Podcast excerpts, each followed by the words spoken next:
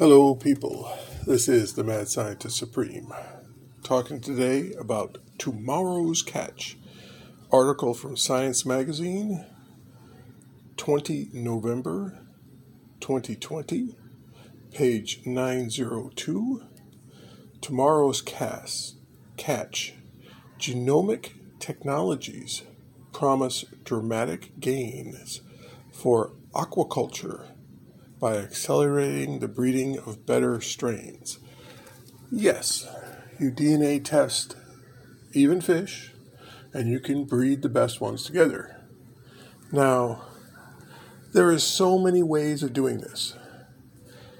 I encourage you to go out there, find an unclaimed piece of the ocean, set up buoys, and set up a good fishing system.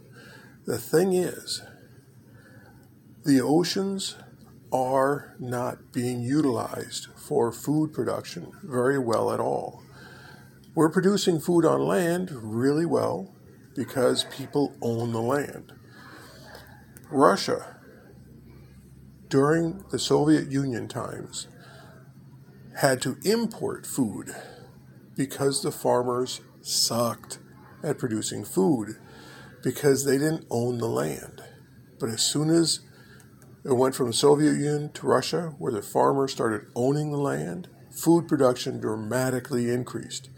Because if you own it, you take care of it and you make sure it's productive. Well, the oceans have that same problem. They're not owned by anybody. So you can go out there and catch the fish, but there's no reason for you to put fish in, put fish eggs in, make sure the fish are growing well, because anybody can catch them. So you're not going to profit from your work.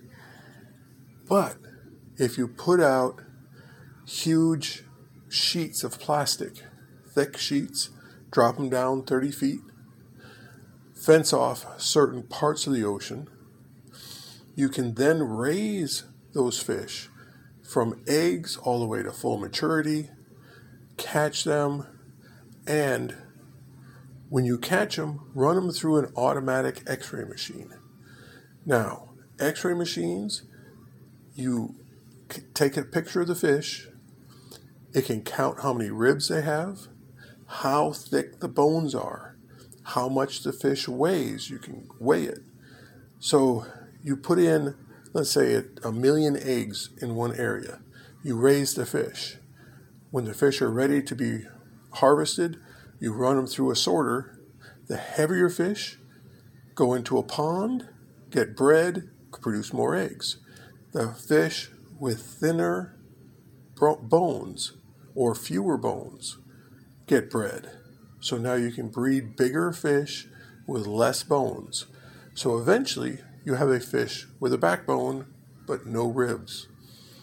So the fish then are larger, are easier to create fillets, and produce more food. Now, we can do all this reasonably semi automatically with all different types of fish and shrimp. Get the shrimp, the biggest ones, um, the thinnest uh, shells on them, etc. We can make the world's oceans produce so much more than they're currently producing if you can claim ownership. Now, current world treaties, you can't claim ownership of a piece of the ocean. They will zap you pretty good. However, you cannot run one boat into another boat.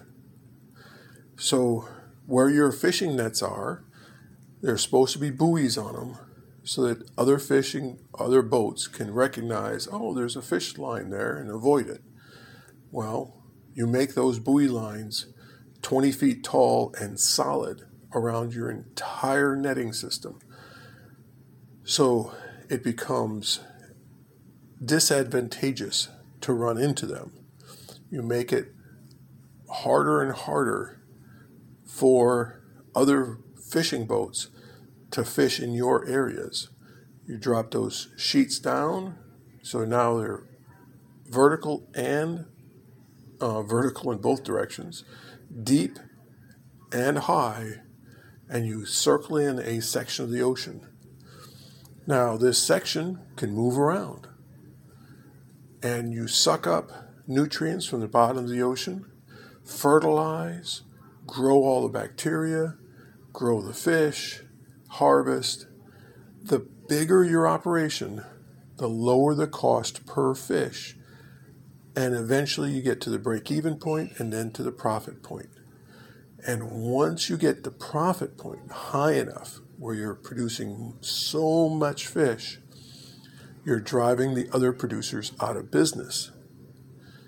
Then you have less competition and you can keep increasing your production and feed the world. We can easily feed all the protein needs of the world out of just a small piece of the ocean if it was properly farmed.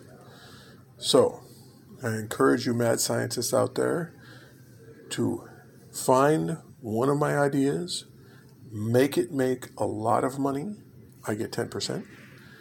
Then funnel your profits and 10% of my 10% into ocean farming.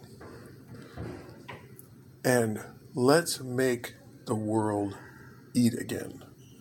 Thank you very much. This is the Mad Scientist Supreme signing out.